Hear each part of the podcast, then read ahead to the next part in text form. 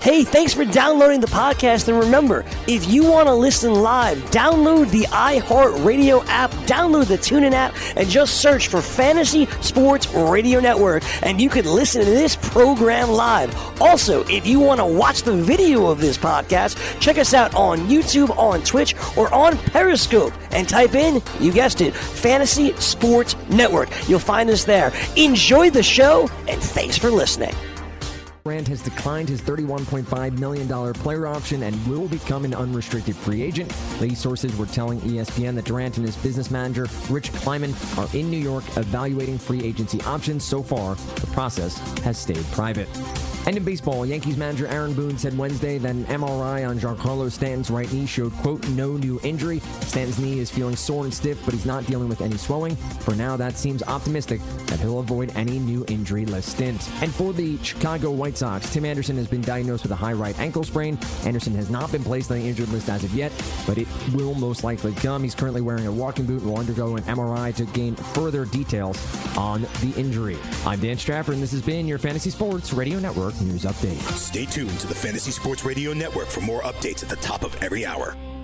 Can't get enough fantasy football? Roto Experts has launched their NFL 365 fantasy football package, which includes the best math based seasonal projections and rankings available anywhere on the internet. Davis Mattek and the Roto Experts are providing dynasty, season long betting, best ball, and NFL draft content every day of the year to give you an edge regardless of what type of fantasy football you play. Save 10% at rotoexperts.com with the promo code FNTSY. It's the NFL 365 fantasy football package only at rotoexperts.com. Maurice Allen, 2015 2016 European Long Drive Tour champion, 2017 world number one. Me personally, I keep my game face on me all the time. Especially coming out of the bunker, leaving the range, or leaving the course. What's your story? Go to GameFaceGrooming.com for all your athletic facial wipes and body cleansing needs. The Fantasy Sports Network is ready to take you out to the ballgame. Our experts and analysts are following the boys of summer through all 162 games of the 2019 MLB season with the best fantasy baseball analysis in the industry. Catch the latest news and notes every day to help you win your fantasy leagues and your DFS tournaments. We'll always want you back listening and watching the Fantasy Sports Network on the FNTSY radio app and the FNTSY YouTube channel. The Fantasy Sports Network, where we're root, root, rooting for your fantasy baseball team. Full time fantasy.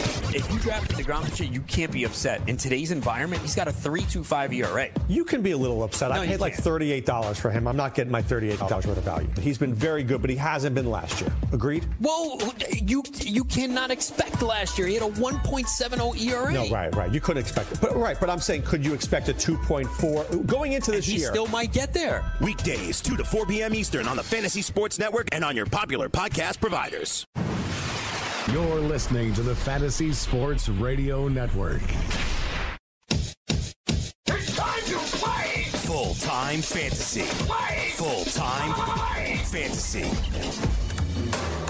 All right, it's Dr. Roto. Get out the insurance cards, get out the copay. The office is open, my friends. We'll be talking a little fantasy football today, a little fantasy baseball, but Adam Roto's got to start out with Kevin Durant saying, I'm not going to come back next year, or maybe I'm not, or I'm going to decline my player option for 31 million. Shocked at all with that? Not really. I thought there was a chance maybe he just picks it up and says, "All right, I'm not going to play this season anyway, so I'll just take the money and sit out." But my guess is the, him and his agent got indication that there's a team out there that don't care about the injury and they're willing to give him a max offer, knowing that he won't play next season. So. Uh, obviously, Golden State could have offered him a, a five-year deal, I think, for like 220 million, and the opposing teams can't give as much. I think it's one year less and some less money. But he probably doesn't really care about uh, that at this point. Doesn't want to stay with Golden State. We all knew that he was going to leave anyway, uh, and a lot of the speculation is now that it'll be New York or Brooklyn. Do you think that how, it's kind of shocking to me that the Brooklyn Nets might have Kyrie and Durant? Because when I still think of the Brooklyn Nets, I know I'm wrong, I apologize, but they're still like the second team in New York, right? The Knicks are the, the, the team. Why do you think that Kyrie and Durant are so interested in the Nets? I mean, I've I said it all year. I, I liked watching the Nets. I think Kenny Atkinson is a really good coach. I like the culture on that team. Now, obviously, there's going to be some changes because D'Angelo Russell's gone, but D'Angelo Russell had a career year. Uh, I think maybe the affiliation with Jay Z could play a part. Uh, I mean, it's still New York. I know it's the Knicks, and Knicks are the team in this town, even though the record doesn't indicate it for the last ten years or so.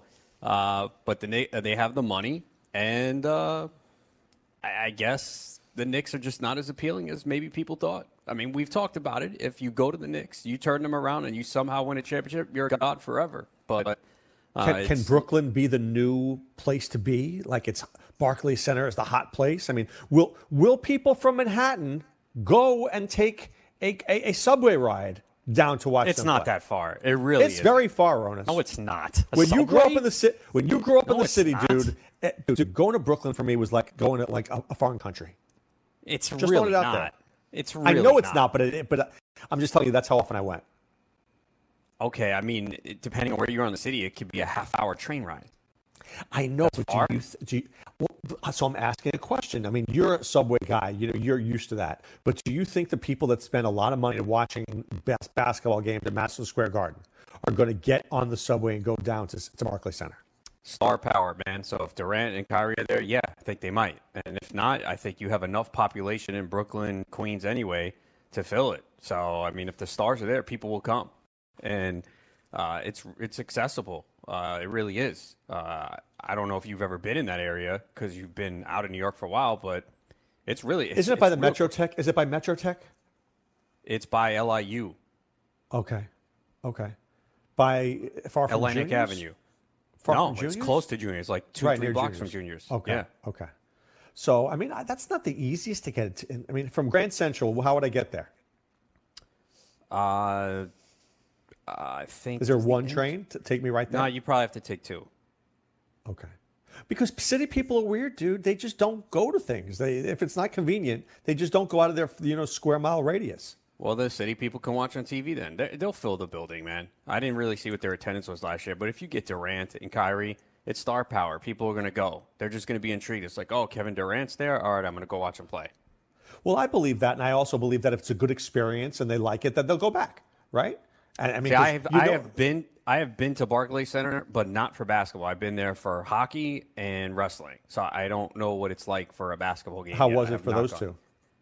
I was fine. I was in a suite for an Islanders game, and then I wanted to watch NXT wrestling uh, right before I think SummerSlam a couple years ago. It was cool. So Did you carry a poster, Ronas? No, no. I it was a last minute thing. Someone asked me to go, and I'm not even up on wrestling, but NXT is really cool, and a lot of those NXT stars that I saw are now in WWE. But yeah, I mean, it's interesting. I think the latest odds I saw that Brooklyn was the favorite. I mean, it keeps changing, but it, it that would be uh, Knicks fans are would be disgusted if that happens, man. Imagine Kevin Durant and Kyrie Irving in a Nets uniform. I think it's. I mean, I don't want to say. It's more than possible. I don't want to say it's probable, but it's way more than possible to me. It's somewhere in between. It seems like it's uh, kind of likely. Look, Durant's going to be here. It seems like he's got offices here. There was a picture of him in the city yesterday. So it seems like it's going to be here. It's now a question of whether it's going to be New York or Brooklyn.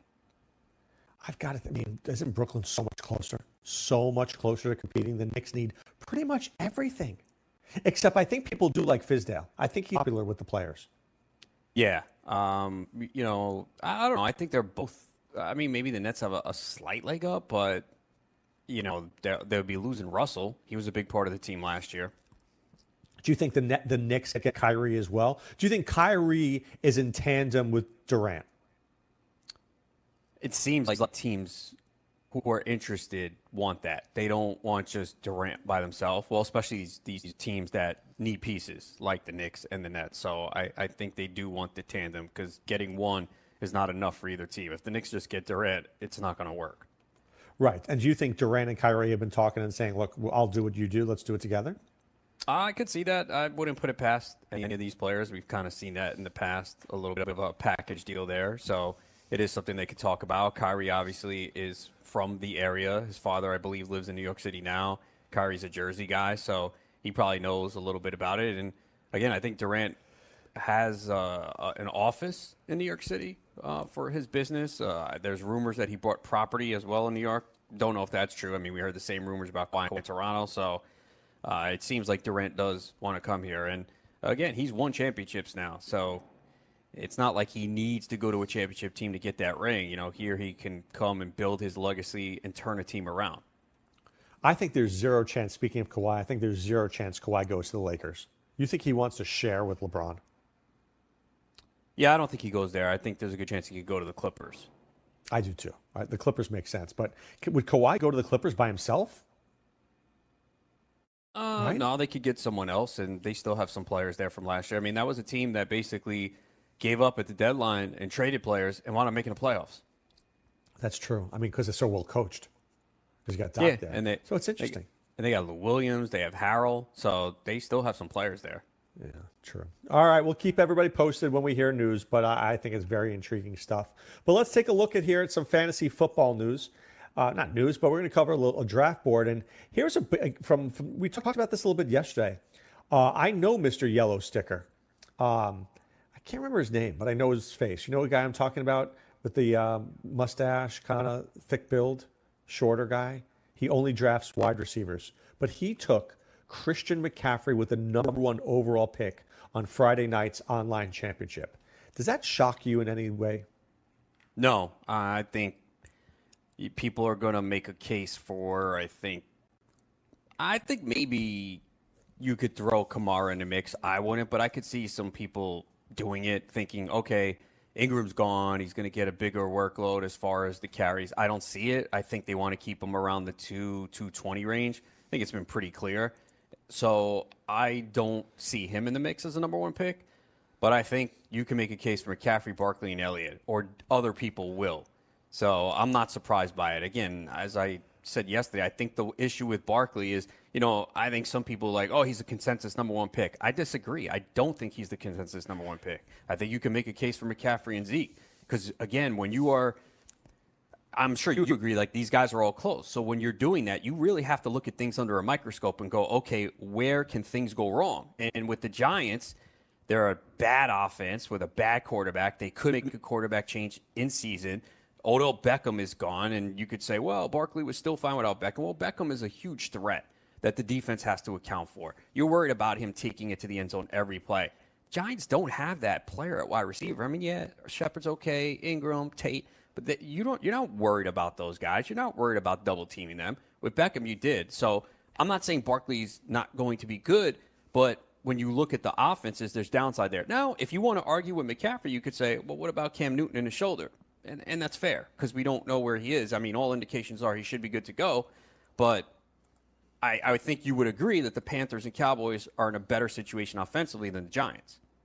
Oh, uh, for sure. I mean, the Giants are the, are the worst of the three. But I got to be, if I got to be honest with you, I can't see me taking Zeke one. If I'm drafting right now, Zeke is my third choice, not my first. Not my first. Okay, why is that though? Why wouldn't you consider him? I think explosiveness for Barkley. There's something about Barkley that I think he can just score anytime he touches the football. So there's something about that that I just find unreal then McCaffrey. I mean, what was he on the on the field for? Ninety eight percent of every of, of all the plays. And I got to think that comes down. I agree with that. But if you're asking me, those would be the two things that would be slightly higher. I haven't looked at playoff schedule yet. Who does Dallas have the last three weeks?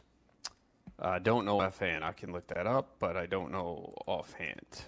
I know it's probably not the Giants because they always play them first game of the year. Uh, so 14, 15, 16. It is uh, let's see. Uh, Bears, Rams, Eagles.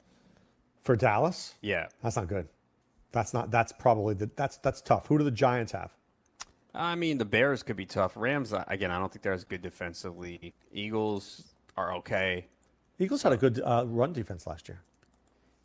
Yeah, but I, see, I don't worry about it with a guy like Zeke because you know he's going to get 25, 30 touches especially if it's the end of the season and they're fighting for a division or a playoff spot. They're just going to keep going. Uh, the Giants have the Eagles, Dolphins, Redskins. Oh, that's tastier. That's tastier right there. And then who do the, who do the Panthers have? Because Dolphins and the Redskins don't scare me at all. I mean, Redskins could be decent defensively, and it is a division game. You know how True. those go. Right, right, right. Could get ugly, right? Uh, the Panthers, let's see, they got. You got to figure one division game in there, and it's not a good division for defense. They got the Falcons, Seahawks, Colts. That's tough. Colts, Colts, a good defense. Where are the Colts? Home or away? In Indy. Oh, that's that. Yeah, I don't like that at all. I, I mean, the Colts are stingy. Who were the first two in that one? Falcons, uh, nothing. Who was the next one? Seahawks in Carolina. Ah, Seahawks don't travel well. That's okay. I think Barkley has the best one. Dolphins and Redskins? He could, but what if it's Daniel Jones starting at that time and he stinks? there, well, that's the thing. You know, it's not like, you know, Dwayne Haskins, if he starts, you don't say to yourself, he's going to stink. When Daniel Jones, if he starts, you legitimately have to ask yourself, does he, is he going to suck? Isn't yeah. that a fair thing to say? Yeah, for sure. And again, it's not a knock on Barkley at all. Again, I, I think you really have to kind of look at this very closely when you're analyzing these three because they're all tremendous backs, and if they all stay healthy, you do expect big numbers from all of them. You know, one of the criticisms against Zeke in the past has been, well, he doesn't catch the football. Well, he did last year, and I would think that they continue to throw him the ball. Now maybe he's not he's not going to be to the level, I guess, of Barkley and McCaffrey again. I mean, look, 77 receptions last year on 95 targets. I mean, he clearly has shown what he can do in the passing game. The one but thing the, I, but the better Gallup and Cobb do, the worse, the fewer receptions Zeke gets. Nah, I don't think so. I look if teams are smart, uh, you got to throw to your running backs. It's a high percentage play. So let's hope that they continue to be smart. And also, I think the thing that's missing with Zeke, he is going to he's in for positive touchdown regression. He had nine total touchdowns last year. I know he should have 14. He, he really will. should have 14. He will. Right. I, I, part of what hurt him was Dak. I think Dak had six rushing touchdowns in each of his first three mm-hmm. years, so that takes away a little bit. But I got to think that he gets back to double digits. I mean, he had 304 carries, six rushing touchdowns. I mean, rookie 322, 15. Even in the suspension year, he had 242 carries, seven rushing touchdowns in 10 games. So I think the double digit touchdowns are. I think a, a dozen is fair for him. I think dozen. Right? Yeah. I don't want to say more than that, but I think a dozen is absolutely fair. Right. I mean, this team clearly is still going to run the football, even if they do open up the passing offense a little bit more. Uh, I got to think that the touchdowns come back for Zeke. And you know, here's the thing: you're you're looking at volume, and all three of these guys are going to get huge volume. I mean, Zeke is pretty much if Zeke stays healthy, he's a lock for 300 carries and you hope that even okay, even if you say, all right, well, he won't get 77 receptions again. I think 60 to 65 right still gets fair. 55 to 60. Why, but let me ask why, you this: what, what, what if the reason why he's third is if he does anything wrong, he could be suspended for the year? You again, uh, it's a good point because as I said, you have to look at everything through a microscope with these guys because we're looking for the smallest thing that could lead to the downside, and that is uh, with Zeke. And you know that offseason – incident in Las Vegas didn't look too bad, but the point is he put himself in a position late at night where he was arguing with a girl. Like you know that you are up for a contract and anything you do can potentially give you a suspension. You cannot put yourself in that position. So that is a fair point and I could see people putting that against you can say, you know what, I'm putting him third of this group. And maybe people say, you know what, I'm putting him four. Now, so, when you're picking tomorrow, okay, at the FSGA, you're a big Cowboy fan. Does your being a homer ever no, come into play? To, no, ever? man. I, I'm, I'm a huge Mets fan. You think I'm going to fill my team with who would I rather have, Mets or Yankees? Well, the Mets do suck. Okay, the Mets do. Well, suck, they got they got fantasy the Cowboys players, don't suck. Right, but the Cowboys don't suck. Cowboys but, the Cowboy, but the Cowboys do have. Look, it's not me. Okay, everyone is taking Zeke top three, top four. No, but so. I'm saying if, if all things are equal, does the fact that you have a Cowboy jersey make you want to take him over McCaffrey? No, just throwing wanna, it out there. I want to win. I want to win. You know, I, but uh, look, Zeke. Even a league with no money. Yeah, I still want to win. All right. So if it means taking McCaffrey and letting somebody else have Zeke, you're okay with that? Yeah, I am. Um, okay. No, I, I, I like I like hearing. I think that. it's. I feel the same way. I mean, honestly, I keep going back and forth. I'm assuming Barkley's going one, so it's obviously done. I'll tell you who Scott Atkins is taking. Oh, I know he wants McCaffrey. He wants McCaffrey badly. Yeah. Badly. Has anybody and else look, chimed and, in? And it's no, I didn't. I haven't talked to anyone else about it. But uh, look, I understand McCaffrey. I mean, look how great he was last year, and clearly he can carry a big workload, and they're going to give him a ton of passes in the passing game. Uh, you know, and he feasibly can get to 100 receptions if they keep feeding him the way they did last year. I don't know that's. I mean, and he's talking a thousand, a thousand, like we discussed yesterday. It is legit for both him and Barkley. Could both do it. Yeah, and that's why they're going in the top three. And you know, again in this draft, we saw McCaffrey go number one overall. I know. I just thought it was a little interesting. We'll get back to this draft in our third segment, but coming up in our next segment, you know we do PGA DFS with Jeff Bergerson. We'll be back with Jeff right after this.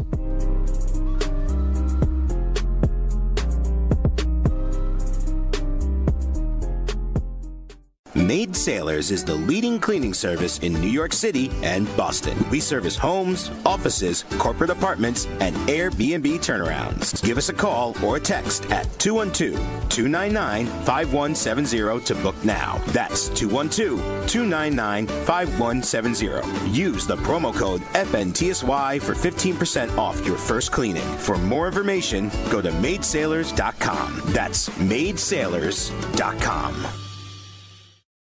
What's your IRS problem? Do you owe back taxes? Is there a lien placed on your property? Have your bank accounts been frozen or seized? Have your wages been garnished? Are you being audited by the IRS? Are they sending you letters that demand actions and have urgent due dates? Well, solving your tax problems is as easy as calling Taxes 321.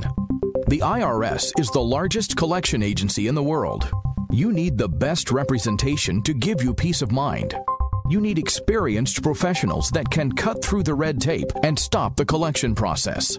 If you have a serious problem with the IRS, call the Taxes 321 network today. We'll get them off your back. 800 961 3631. 800 961 3631. 800 961 3631. 800 961 3631. Let DailyRoto.com guide you to victory as you swing for the fences playing daily fantasy baseball. Become the eighth Daily Roto lineup optimizer to win $1 million in a FanDuel or DraftKings tournament, or become part of the growing community who have won thousands of dollars. If you're playing MLB DFS and not using DailyRoto.com, you're doing it wrong. Enter promo code FNTSY for a 10% discount. The 2019 MLB Daily Roto Premium Package at dailyroto.com. Use the promo code FNTSY and get your 10% discount today. Nikki on the track. For myself. I know, I know. when you have wife and kids, you never do. Yeah. I just, I, we're in. We're back. We're full time fantasy. Dr. Roto here. I was talking to my friend Jeff Bergerson. I was getting sidetracked talking about, you know, how with uh, da- right, Jeff. We don't buy anything for ourselves. We're dads. We buy for the wife and kids, right? Not us. Things have definitely changed since we added, yeah, kids. Uh, everything's them, them, them, and we never buy anything. So I was just telling you, I, I treated myself to a, a new driver yesterday, and, and, and I like it a lot. Oh, good for you! I bought for Father's Day. I got a rangefinder. I've never played with oh, nice. before. Yeah, I'm like, Nice. I, my, my daughter goes, "What do you want to hit?" I go, "I hit the same thing every club. What does it really make a difference?" But now it does make a difference. I know exactly what I'm hitting. That's awesome. All right, so let's get to this week. Um, this week it's a a new course, a new design. It's never been there. It's in the middle of Detroit. I didn't even know they had golf courses up there. What what can we expect this week? Yeah, so this week we have a new course. Next week we have a new course. That's up here in my neck of the woods in the Twin Cities. So basically, with these courses, we try and gather as much information about them as possible, but we don't really know for positive what it's going to play like. Um, they have made it more difficult over the past year in preparation for the PGA Tour. Um, what we're what I'm what I found is there's a lot of short par fours. It's going to favor longer hitters. It's about 7,300 yards, so it's not incredibly short. Um, it, it, the rough is supposed to be pretty tough, but but that's tough. You know, it's tough to tell from that. Um, some undulating greens. It's a Donald Ross design. Uh, he's done a couple other courses like Sedgefield that we see for the Wyndham every year, so you can kind of look at that possibly. But I'm mostly mostly favoring current form. Who's playing well? Who's trending positively coming into the week? Now, not to get ahead of myself, are you going to go to the uh, tournament next week, the one that's by you? Oh yeah, for sure. Yeah, and yeah, anyone who's welcome, hit us up because we'll probably be there most of the days. I'll probably go to a practice round and then a couple of days of the tournament. Nice. That sounds great. I hope you enjoy that. All right, so let's get to this tournament. Not too many big names in the top. This is kind of a weak field, but you have Dustin Johnson, you have Rickie Fowler, you have Woodland, you have Matsuyama. Do we need to go in on one of these guys, two of these guys? What's our plan? Yeah, I would definitely try and stick to one or two of them. I'm I'm liking Dustin Johnson and Hideki Matsuyama personally this week. I just think uh, Dustin is is above everybody else talent wise. When we kind of talked about this last week, Doc, as far as motivation goes, it's always tough to tell who's motivated coming into an event when it's not a major. It's kind of a lower uh, rung tournament, but just talent wise and for the amount of difference between Dustin and say like Rickie Fowler most weeks leading up till this, Dustin has been like 2,000, 2,500 more than Rickie Fowler. Now he's only 800 more. So I'm just looking, it's not that big of a difference. I'm just going to go with the better player. Is there a way to construct a lineup where you're going Johnson and Matsuyama, or does that just leave you with nothing? Yeah, I think it's feasible this week because the 7K range is not great. So we can add a couple of 6K guys this week that I feel okay with. Um, just because I think I, I really like Matsuyama this week. Um, I'm, I'm looking at. We know he's a phenomenal ball striker. Uh, it's always been his putting that lags behind, but I'm, I've been following his putting recently, and, and you can use our rolling stats model. It basically segments the last brief period of history. Because if you look on, on his putting, he ranks 123rd on tour this year. But if you segment his last 16 rounds, he's actually 17th in putting in the field this week. So it's getting better, and you combine that with elite tee to green game, and you know you get a good Hideki Matsuyama. All right, so I'm going to go out of order today. So let's just say we want to do a, a stars and scrubs construct. If I have uh-huh. Johnson and Matsuyama, how many guys do I have to get in the 6K range? Two, three? What, what am I going to need to do? Yeah, I would say probably two because you combine those two and you have about 6,900 to 7,000 left per player. Um, so you would probably have a couple of 7,000, 7,100 guys, and then probably two guys in the 6K range. So who is? Let's get, let's turn, take a look at the 6K range. Who are some of those guys that you like? I know I remember some names like Hank Lebioda. I know has been been on your list. Who other uh, do we like down here? Yeah, um, I would say Sepp Straka uh, has been playing pretty well. He's 6,900. Uh, a guy who was just added to the field late was Taylor Gooch. He's shown some upside this year. Uh, he he's a GPP strictly type guy because he'll either finish top 15 or miss the cut. Um, no one's going to own him though, so I would kind of dabble with guys like that. Uh, Sam Ryder, I really like at 6,600, and he's going to provide some uh, salary savings for you as well. So I know in the usually though you usually say don't go down here, Doc. This is a bad idea. But this week because it's such a weak field, we're open to it, or is it because we really want Matsuyama and Dustin Johnson? I think it's a combination of both. I, I just think you're not sacrificing a whole lot by going from the mid 7K range to the upper 6K range. It's the same caliber of player. So I don't think you're losing a lot. When you have better fields, you're getting really strong players in that 7K uh, range, mid to upper 7K range, and then you're dropping down to 6K. There's a huge difference. This week, not so much. I'm going to just throw out a guy who's 6,200. I know you've talked about him before. Anders Albertson. I know we've discussed him. Why does he suck? I don't know. He started good this year. I had high hope for high hopes for him but he's just been so miserable lately. I don't think you can burn any lineups on him. I'm, he won't be on tour very long if he uh, continues at this pace. All right, so let's go back up to the top of the list here. We mentioned the top four guys. Then we've got that next grouping with Snedeker and Chez, Ryan Moore, Patrick Reed. Patrick Reed, some I read somewhere where like he just kind of sneaks up on you. All of a sudden, you don't like him, you don't like him, then he wins. Is this a week that he can win? Uh, possibly. I liked him last week, and we mentioned him uh, on your show. Um, and at one point on Saturday, he was tied for third, and and I had a, a large exposure to him, and I was very happy. But then he fell back on Sunday, finished T30, which is okay, not tremendous, but um, he's he's been showing some signs. He was pretty good at the U.S. Open. He was good for three rounds last week. Uh, I'm okay with them. You're you're kind of overpaying for all of these guys this week because the field is so weak. So it doesn't feel real good. You know, 9,900 for Brandt Snedeker when we're used to paying mid 7K range.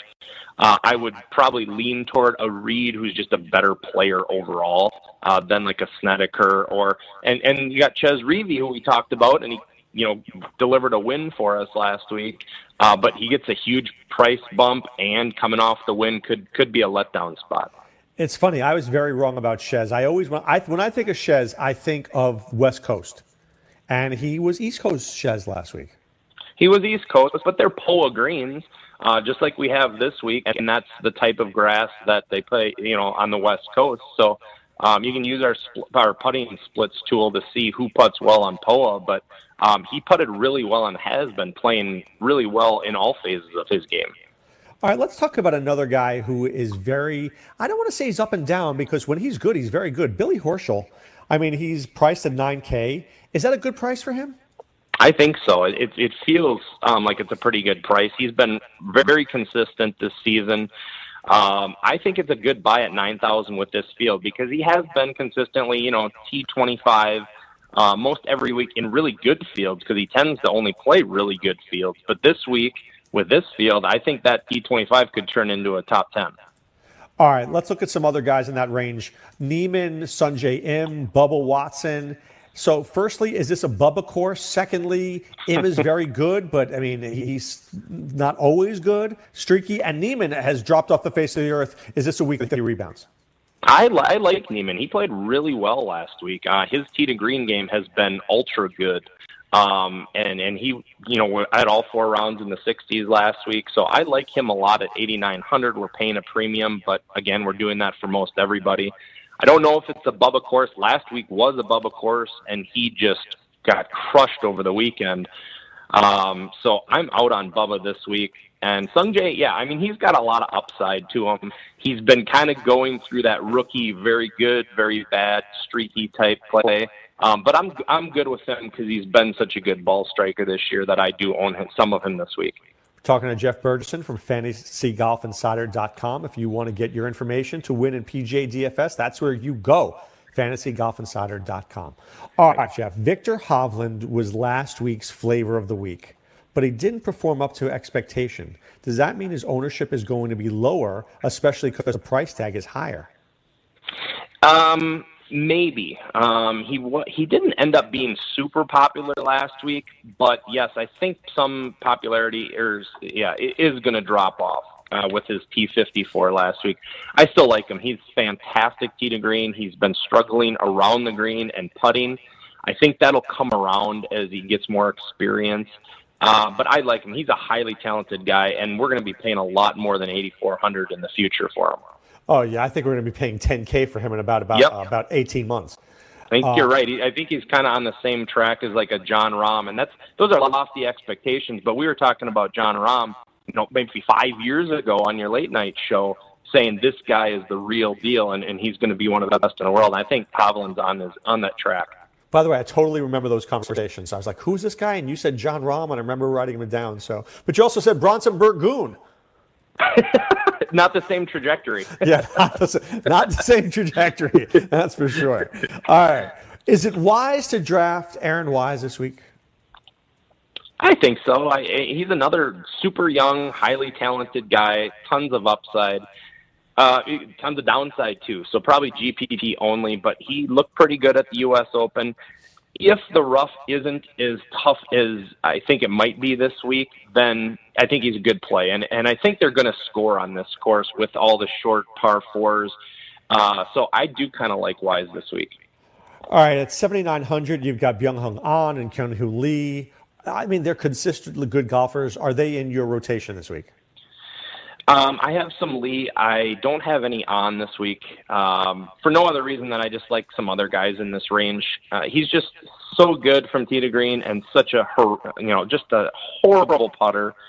Um, he's he's fine. I just don't own him myself this week. Uh, I like some other guys in that range. Uh, I'm, I'm owning some Luke List this week. I'm owning some Jimmy Walker and Kyle Stanley, all at 7,700. I like all of those guys this week. I was just going to ask you about Luke List. Can he bomb this course? Oh yeah, I think so. He scores a lot on par fives. Uh, he you know just scores overall. Uh, bad putter, but it's been better lately. And um, and he showed up, showed up well at uh, Bethpage. He played well. Didn't look very good at um, Pebble, but I didn't think that was a great fit for him. So I kind of like this course better for him this week. All right, in the mid sevens, do we like the Corey Conners, the Homas, the Spauns, you know, the Collies, the Hugheses? Where are we in the mid sevens? Who? Give me some names there.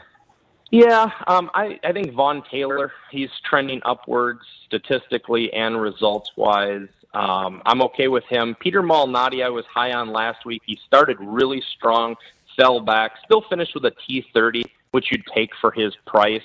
Uh, this week, I think he's a decent fit.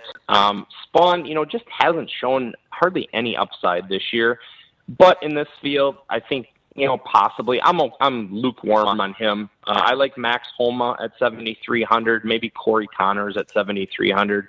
Uh, you'd own those guys at you know 12 percent and probably be you know overweight the field on those guys. All right, you mentioned when we first started talking about getting Dustin Johnson and Matsuyama that you're going to have to be about the 7,000, 7,100. So names like Alex Prugh and Wyndham Clark and Fratelli, these are guys that we've talked about before. Any of these guys you like this week? Yeah, I think so. So, like, if you have Dustin Johnson and Hideki Matsuyama, you could round out with I like Tringale, I like Sepp Straka, I like Troy Merritt at seven thousand. You had mentioned Lebioda at sixty nine that's what you're going to have to fill out the rest of your roster with. And I'm okay with all of them. For Fratelli, I've always been a big fan of him. I think he has a ton of upside. Hasn't been real good lately, but I think he has it in him. Um, so I think having some exposure to him is probably smart, especially in a week like this. Is this a week that you just don't play as much? How do you take care of this when it's a new course? We don't know about motivation. How if you normally played 100%, will you play 75%? How much will you play this week? I'll play probably 40 to 50% what I normally do, Doc. You're exactly right. And and kind of the name of the game to survive in DFS and we've been around a long time is strong bankroll management. Don't get frivolous with it even if you've been good the last couple of weeks. There's a lot of unknowns this week with the field, with the course, um, we just don't have as big of an edge, probably, uh, or, or the information just isn't as solid as it normally is for us. So um, I would cut back definitely. And do you feel that way next week, even though that's a home course for you? Would you feel the same way next week? I think so because the field's probably it, it is very similar. You're going to have five or six top name guys, and then it drops off considerably. And I don't know how it's going to play. I, I have played the course, and it's not going to be real difficult, and I think these guys are going to be able to probably carve it up. Right. It's amazing when we get to a course and we're like, wow, that's a tough course, and they get on the course and it's like easy. Yeah, and even the tough courses nowadays with the technology, with the equipment and everything, and with the training that these guys do, they're carving up tough courses these days. Scores are getting better and better. You put them on these easier courses like TPC Twin Cities and then um, the John Deere Classic in a couple weeks, and they just go real low. Yeah, it's amazing. They can pull out the 300 yard driver just like my friend Jeff Burgesson can. Yeah, right. With his brand new driver. All right, so give me a name of a guy who's going to win this week. So I'll say um, I, I like Hideki's chances. Um, you're only going to get him at, at, about 12 to 1, but I like him. Um, if you want to go more mid range, I would say um, Joaquin Niemann and Kevin Streelman, you could get at about 40 to 1. If you want a couple real long shots and throw a couple ducats on them, I would say Cameron Tringale at 140 to 1 or Sam Ryder you can get for 150 to 1. It doesn't take a whole lot to, to make some at 150 to 1. Throw a couple bucks on it. And do you do that when you do your prop betting each week? Will you throw a few bucks on the Tringales and the Ryder just in case? I do. Yeah, I'll have probably ten guys that I'll I'll, I'll bet on uh, from all ranges, but I'll throw a few bucks on these long, long shots in case they hit. Last year, a couple of them hit. Like Andrew Landry won. I think I had him at like 180 to one. Um, Webb Simpson at the Players we hit uh, at about 80 to one. So they do happen, and it doesn't take hitting a whole lot of those to to make your year. Now, do you put? If you don't mind my asking, you're putting ten dollars to hundred. How do you how do you bet that? So if people out there want to do the same. Yeah, I, I think just determine your own bankroll where you where you feel fit. But like these long shots, the chances of them winning is very slim. So even you know two two bucks, five bucks, something like that. um, I think to take a shot on them because if they win, that's that could be considerable money. Yeah, I love to hear that. All right, Jeff Bergersen, enjoy the golf this week, and I'm looking forward to your uh, bird's eye view next week. It's going to be a fun one, Doc. Yeah, for sure. All right, have a good week, my friend. You too. All right, that's Jeff Bergersen from FantasyGolfInsider.com. Remember, check it out. If only check it out if you want to win PGA DFS. Got great tools there and things that can help you win. So it's going to be a rough week, but I think that we can do it. Remember, play about 40 or 50% of what you normally play because this is a course we're not familiar with, and we want to give you the edge. All right? That's what we do here on Full Time Fantasy. We're back talking more football right after this.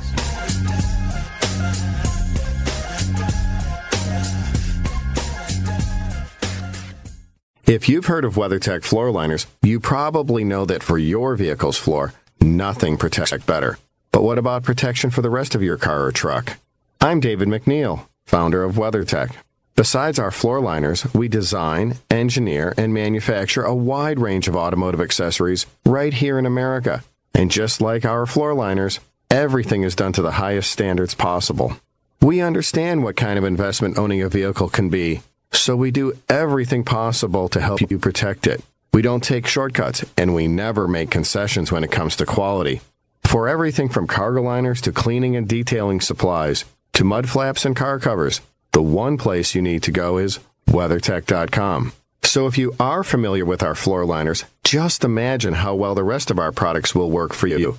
Learn more about our full line of automotive accessories at WeatherTech.com or call 1 800 CarMats. WeatherTech.com proudly made in America. Maurice Allen, 2015 2016 European Long Drive Tour Champion, 2017 World Number One.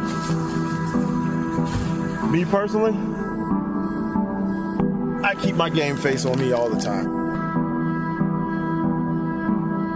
Especially coming out of the bunker, leaving the range, or even leaving the course. What's your story? Go to GameFaceGrooming.com for all your athletic facial wipes and body cleansing needs. Do you want two risk-free wagers up to $1,000? If so, go to PointsBet.com forward slash grid. Open yourself up a PointsBet sports wagering account. Enter the promo code GRID and you'll get two risk-free bets of up to $1,000. In addition to traditional betting, PointsBet also offers its own betting concept where customers, they're rewarded by how much they win their bet. That's PointsBet.com forward slash grid. Enter the promo code GRID and get your two risk-free bets of up to $1,000 today. Gambling problem? Call 1 800 Gambler. 21 and over. New Jersey only. Eligibility restrictions apply. See website for details.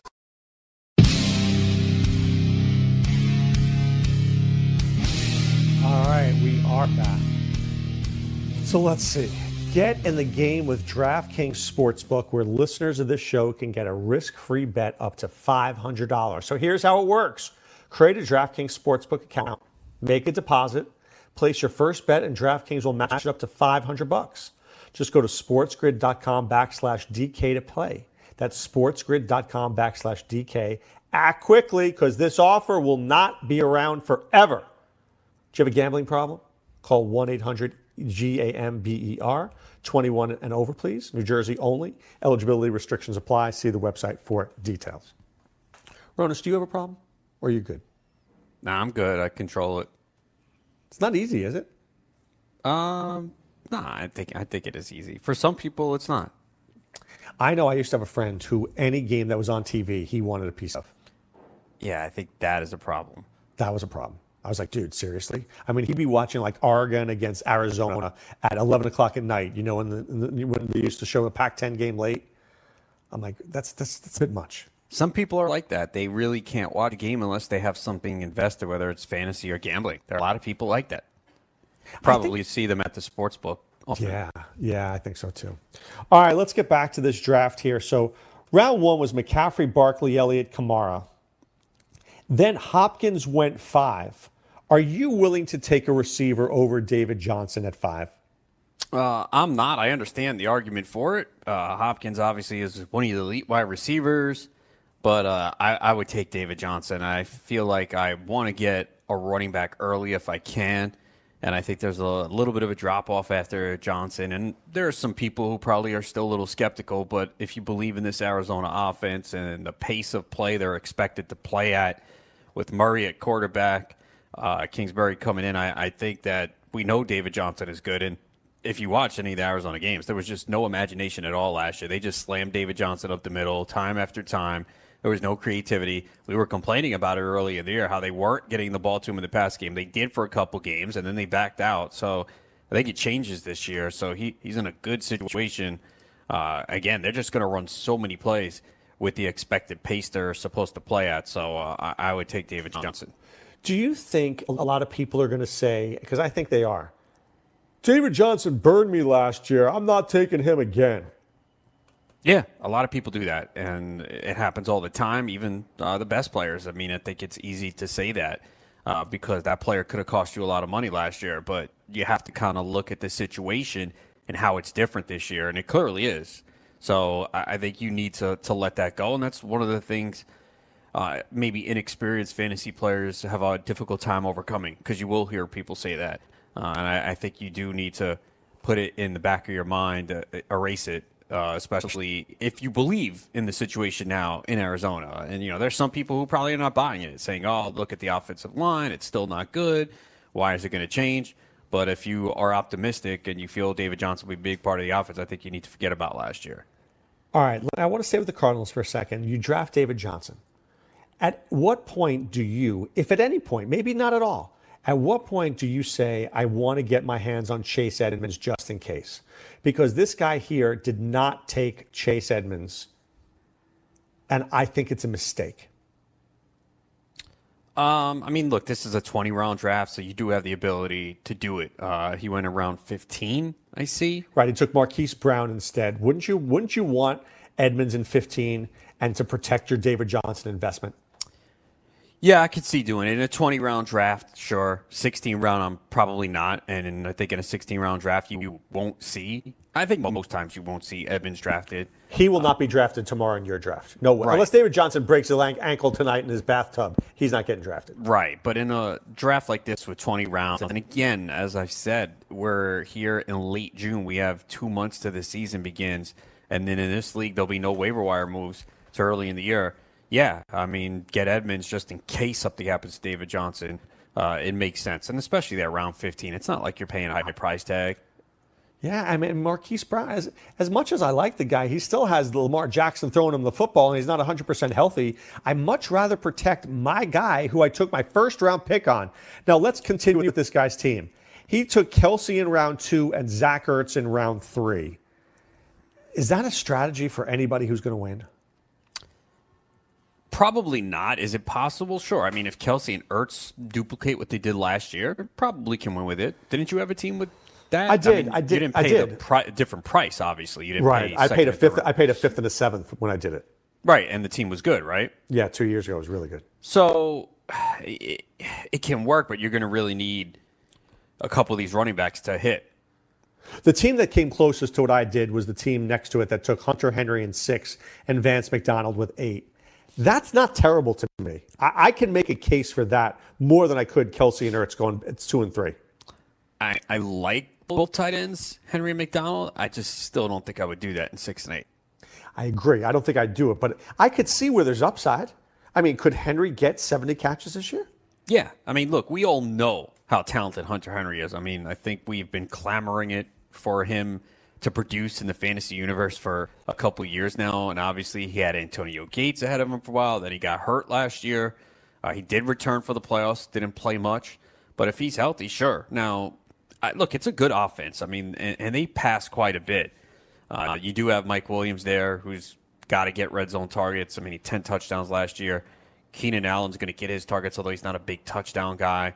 They will run the football with Melvin Gordon, but – you know, Rivers has shown a penchant for going to his tight end. I know it's Antonio Gates, one of the best of all time, but uh, he will find Henry. So, yeah, I think Henry does have big upside. All right. So, tomorrow's draft, I think you're in a very good pick for a tight end because at pick two, you can normally get the tight, you can cherry pick the tight end in like round seven or nine. I'm giving you some names. Do you take Henry in seven? Do you take McDonald in seven? Do you take Engram in seven, or is it too early? Uh, seven, I would consider it for sure. Uh, I don't want to overpay. Uh, seem well, Engram went six here. I think he goes earlier tomorrow. I think Henry goes early tomorrow. I think you might see those guys going round five. And I'm can he get Van, can he get. Vance? Can he get Vance at seven two? I think he goes a little bit later. Right. So I'm, I'm, actually can he get surprised. I'm surprised. I'm surprised he went as the seventh tight end off the board here. To be honest, I You thought he would go get- I- before? later. No, I thought he would go later. I think he, you know who's starting to talk him up, and, and I and I hate to say this because it's Matthew Berry starting to talk up Vance Ah, McDonald. really? Damn it. Yeah, and that's never a good thing. No, no, No. I, I say that no kidding aside No, because people re- pay attention to that stuff. Right. No, I know. It's not to slight him. It's like there will be people who really are maybe an amateur or don't do much and they don't really know the rest of the fantasy industry and all they know is ESPN and they take what he says as gospel and they'll be like, oh, I don't know much about Vance McDonald, but Matthew Berry said he's good. All right, I'll take him. And that's not good for us. No, it's not good. No, and it's funny. You know, you said that years ago when I used to play fantasy baseball within this one league, this home league. I used to buy the Sporting News. Remember the Sporting News fantasy baseball magazine? Yeah. which always had the auction values. I used to buy that magazine, not because I used it, because I wanted to know what the people in my league were going to do. Because when they said, you know, uh, Eric Hosmer for 16, all of a sudden I knew I could bid up Hosmer at 16 because some idiot would pay it. Yeah, no, it is good to know what other people are doing uh, so you can make adjustments and, and figure out, especially auction wise. But yeah, I'm I'm surprised that Vance McDonald is went this early. I honestly thought he'd be a little bit later. I was hoping to get him maybe outside the top 10, 10 tight ends. Really? Yeah. All right, Kelce one, Kittle two, Ertz three, OJ four, Engram five, Henry six. Agreed? I don't know if that'll be my order, but yeah. Those no, but I'm just saying those those Right, guys yeah. are better. Is Jared Cook in front of him? Yeah. You take Cook over McDonald because I wouldn't. I think I would. Man, with Brees and what he did last year, yeah. All right. Would you take Ebron over McDonald? No. Me either. Would you take Burton or Hooper or Njoku? No. Would you take Herndon or Andrews or somebody like that? I think Andrews will be a value. Where did he go here? He went in the 13th round. That guy's a. St- you get him at like 11 2, dude. I'm loving that team. Yeah, no, I like. Uh, I, I think he's a good value. I think right now he'll be a value. I don't really think many people are aware of him at this point. So he's he's a good value. Right. I take him if uh, like around 11. But I mean, I think Vance McDonald. So so if Kelce's one and Kittle's two and Ertz is three and Howard's four and Engram's five as Henry is six, Cook is seven, you're telling me Vance McDonald's number eight. Uh, well, for me, have I, didn't thi- I didn't think other people would take him as a top tight Oh. ten tight end. I think I think they are. I think people are. I think he's like number. I think he's somewhere between eight, nine, or ten. That's where I think he's falling. I could Um, see somebody I- like I- an Ebron more, but I think he's right around nine or t- eight to ten. Oh, I'm happy to take him as the ten tight end off the board if I'm going to wait. I know, right? But I still think there's value with guys like Herndon and Andrews, and I'm very interested in this kid Waller um, from Yeah. from Oakland. Yeah, there's uh, was a lot of positive reports from him. Uh, they picked him up. Ravens let him go. He had a suspension. So yeah. Oh And I my think all- goodness, all- Lourdes What? Gurriel hit another home run, his second of the day. Do you think he's on uh, steroids or something? How's this guy getting Why? so, so much pop? He's got a he's been hit a lot of home runs. Well, what pisses me off is I took him in the NFBC auction for two, three bucks, and obviously he You gets cut him. sent down to the minor leagues. So you cut him, and now uh, look what he's doing. I did pick him up in Tout Wars though, so he is helping me. But uh, his second home run of the day uh, against the Yankees. Doesn't his power? I mean, I know everybody's hitting home runs. I get that, but isn't his power even more surprising? I mean, I looked at him as like a 14 to 16 home run guy.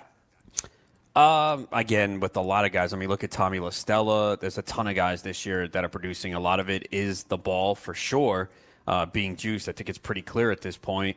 Uh, my biggest concern with him was the plate discipline because he strikes out a lot, doesn't walk. But uh, again, I don't think you're surprised by what anybody is doing right now uh, in in this state, in this environment. We're just seeing so many guys surprise, and many come out of nowhere. You're like, where was this? And uh, I guess Gurriel is one of those guys, uh, but he's on a hot streak right now.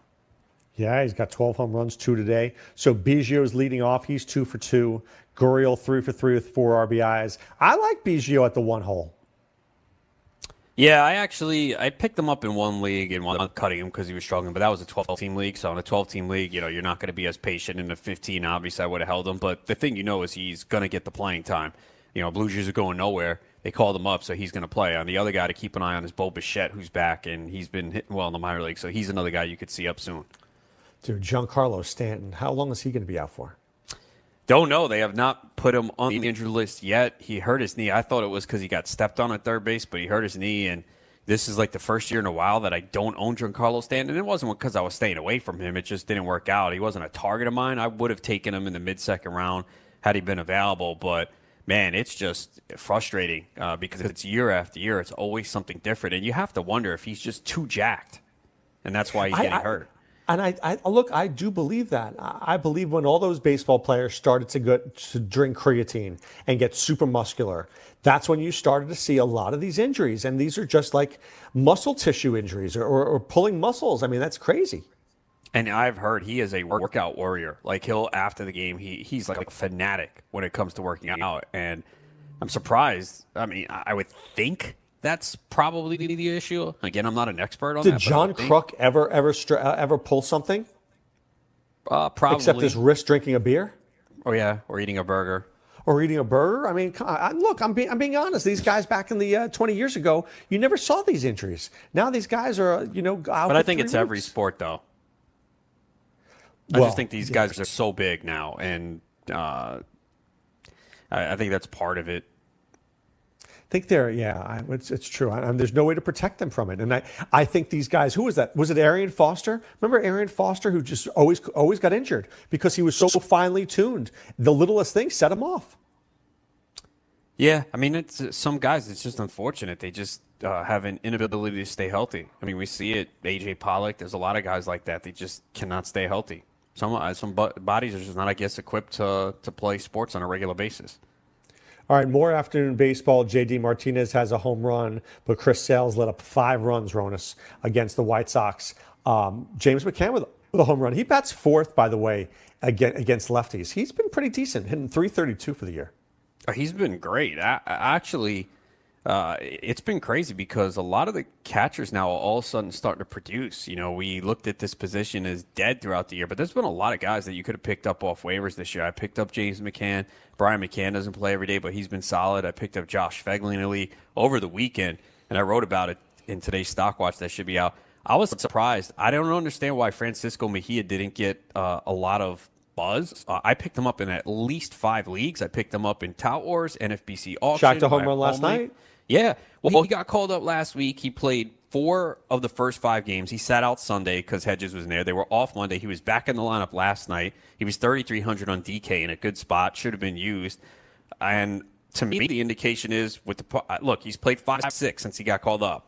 That's telling me, all right, we're going to play this guy. It's not like Hedges has done anything. I didn't like him going into the year because I thought people were overpaying for him. I didn't think he was going to play every day, but it looks like things have changed, and he was a guy that I picked up uh, pretty much across the board over the weekend. And in some leagues, it wasn't even that expensive. I was just surprised. I was like, maybe I'm missing something. Why is there why is there interest in me here? Well, I think it was one of those things where he was the bright, shiny object in the beginning, and then he really let people down, and like, ah, you know, he's going to share time. Look, Hedges is a good player, but he's not special, man. He has a special bat. He has a special bat. Yeah, and look, he didn't do anything earlier in the year. He was the backup to start the year and didn't do anything, and then they sent him down to AAA. But as we've seen with Gurriel now, sometimes it happens. You know, the guy doesn't perform, you send him to AAA, they get the call back up, and all of a sudden they start to hit. So I took a shot on Mejia in a lot of leagues. There was one league where I had Contreras and Phegley, and Phegley's been good, so I didn't do it, and no one else picked up Mejia. Now I have to start to think if uh, if I should get him over Phegley, But Phegley's been good. He has been good, especially against lefties. All right, and then finally, the Indians are beating the Royals four to one. Trevor Bauer on fire, six innings, one run, ten strikeouts. Good to see Bauer back. Yeah, a lot of people have complained about him uh, because he's just had some outings this year where you're not pleased. You expect him to be more dominant, and it's just been a tough year for pitchers. Uh, you know, you see Chris Sale get hit today. Uh, Blake Snell was terrible yesterday. Uh, Flaherty has been terrible, but uh, I still think Bauer is a guy that's going to finish the season strong. And there's always the possibility too he gets traded. It's going to be interesting to see what Cleveland does because they're still right there in a wild card hunt. But a lot's going to depend on, you know, does Clevinger come back and produce? Uh, but I still think Bauer can finish the year strong. The biggest problem for him has been walks and home runs. But home runs are a problem for everyone this year.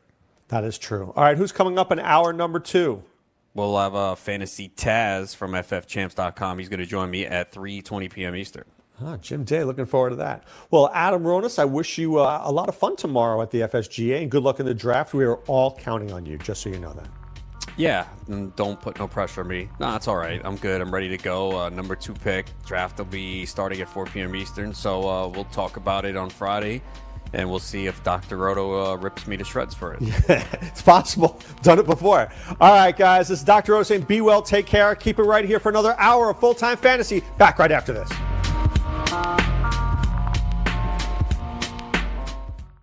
Join the experts live on the air every day by calling in at 844-843-6879 to join the Fantasy Sports Network. Fantasy Sports Radio Network. News update. According to Adrian Wojnarowski on Twitter, Golden State